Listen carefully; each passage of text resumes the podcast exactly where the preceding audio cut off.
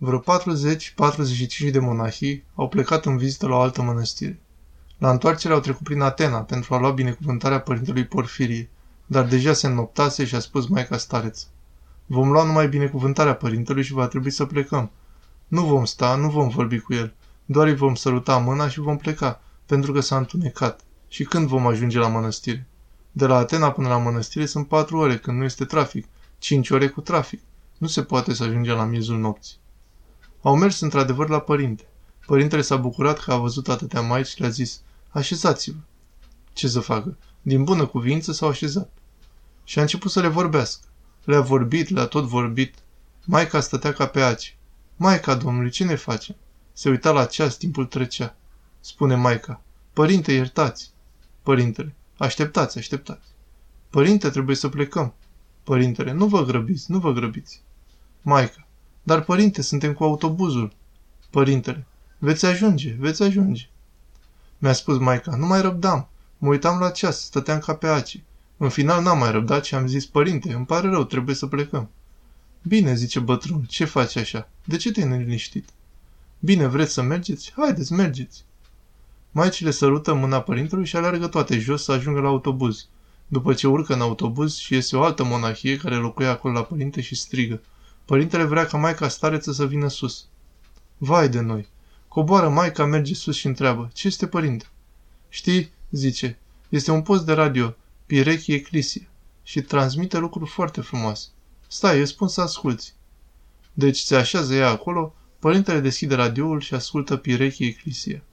Aceea să nebunească. Celelalte maici erau în autobuz. Până la urmă, maica n-a mai răbdat. Părinte, trebuie să plecăm, nu se poate. Zice părintele, bine copilul meu, ce faci așa? Vei ajunge.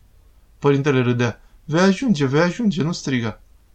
Mă uitam la ceas, zice maica. Se făcea 7.30, 7.40, 7.45, 7.50 și ziceam, Maica mea, când ajungem la mănăstire? La ora 2 dimineața. Am plecat la 8 și 10 de la chiria părintelui, zice. Dau să plec și îmi spune părintele. Știți, e o fată aici, nu treceți prin Atena să o lăsați? Acum să trecem și prin centrul al Atenei. Când vom mai ieși de acolo? Dar din respect pentru părinte a zis, da, o luăm, ce să facem, o luăm. La 8 și 10 au plecat de la chiria părintelui. Au intrat în Atena, s-au blocat în trafic, șoferul a vrut să pună și benzină, în fine au călătorit, au mers la mănăstire. O călătorie de 5 ori. Au ajuns la mănăstire. În autobuz erau câteva maici din artă, pe care le-au luat cu ele ca să le viziteze mănăstirea. Au adus și oaspeți. Un autobuz plin cu 50 de maici. Ajung la mănăstire, maica stareță zice, ajungem în jur de 1-2 noapte. Cine are să ne deschidă acum? Ce va fi? Își făcea griji. În mod paradoxal, mănăstirea era luminată, iar în ușă era o maică. Intrați! Maica era contrariată. Nu s-au culcat până la ora asta. În fine, vrea să le certe, dar se rușina de persoanele străine.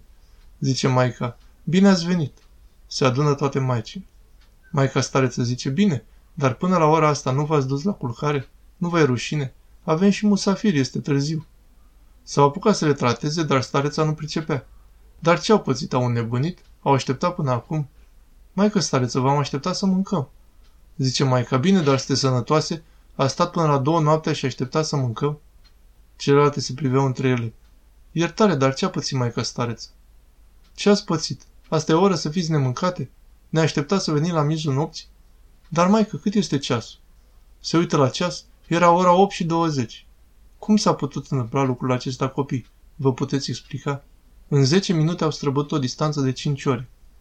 Și dacă era numai una, pot spune că era amețită și că spune prostii, dar un autobuz întreg.